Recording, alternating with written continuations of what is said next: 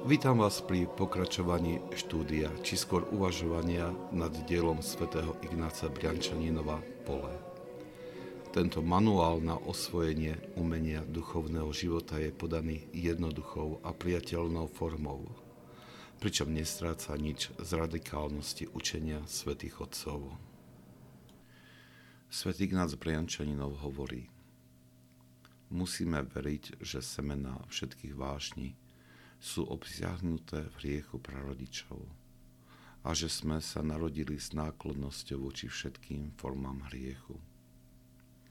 Preto nesmieme byť šokovaní prejavom žiadnej vášne v našom srdci. Ako by to bolo niečo nezvyčajné a čudné.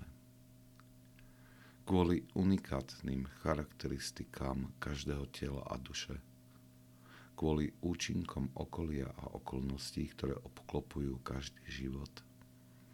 Určité vášne sa viac prejavujú v jednom človekovi a iné v druhom. Jeden človek je viac naklonený k láske k peniazom, iný zas, je pri, zas príliš veľa je. Jeden je naklonený k tielesným žiadostiam, iný smedí po neužitočnej svetskej slave. Nikto, kto teraz nebuje voči nejakej vášni, by si nemal myslieť, že sa jej vyhol, pretože sa môže v jeho srdci prejaviť neskôr, keď bude vhodný čas na jej zrenie. Je dobre si pamätať toto poučenie. S niektorými vášňami musíme bojovať celý život – iné sa objavujú v rôznych obdobiach života alebo pri vyskytnutí určitých životných situácií. V jednom románe hlavný hrdina povedal Ako mladík som zápasil so zmyselnosťou. Ako zrelý muž s túžbou po sláve a moci.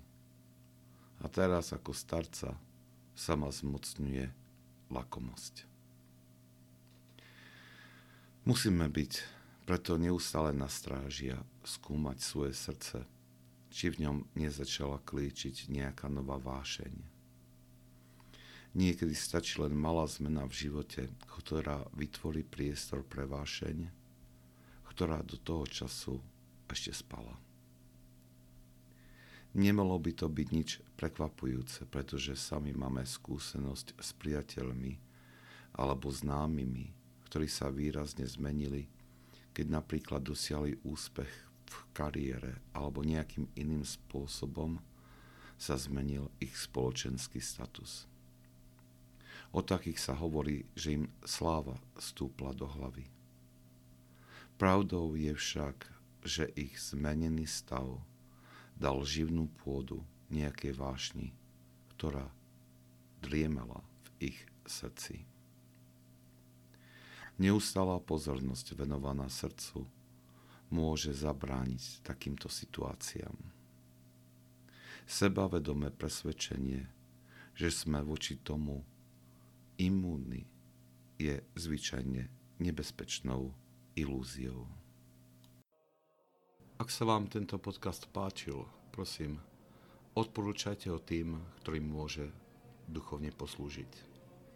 Požehnanie pánovo nech je na vás s jeho milosťou a láskou, teraz i vždycky, i na veky vekov. Amen.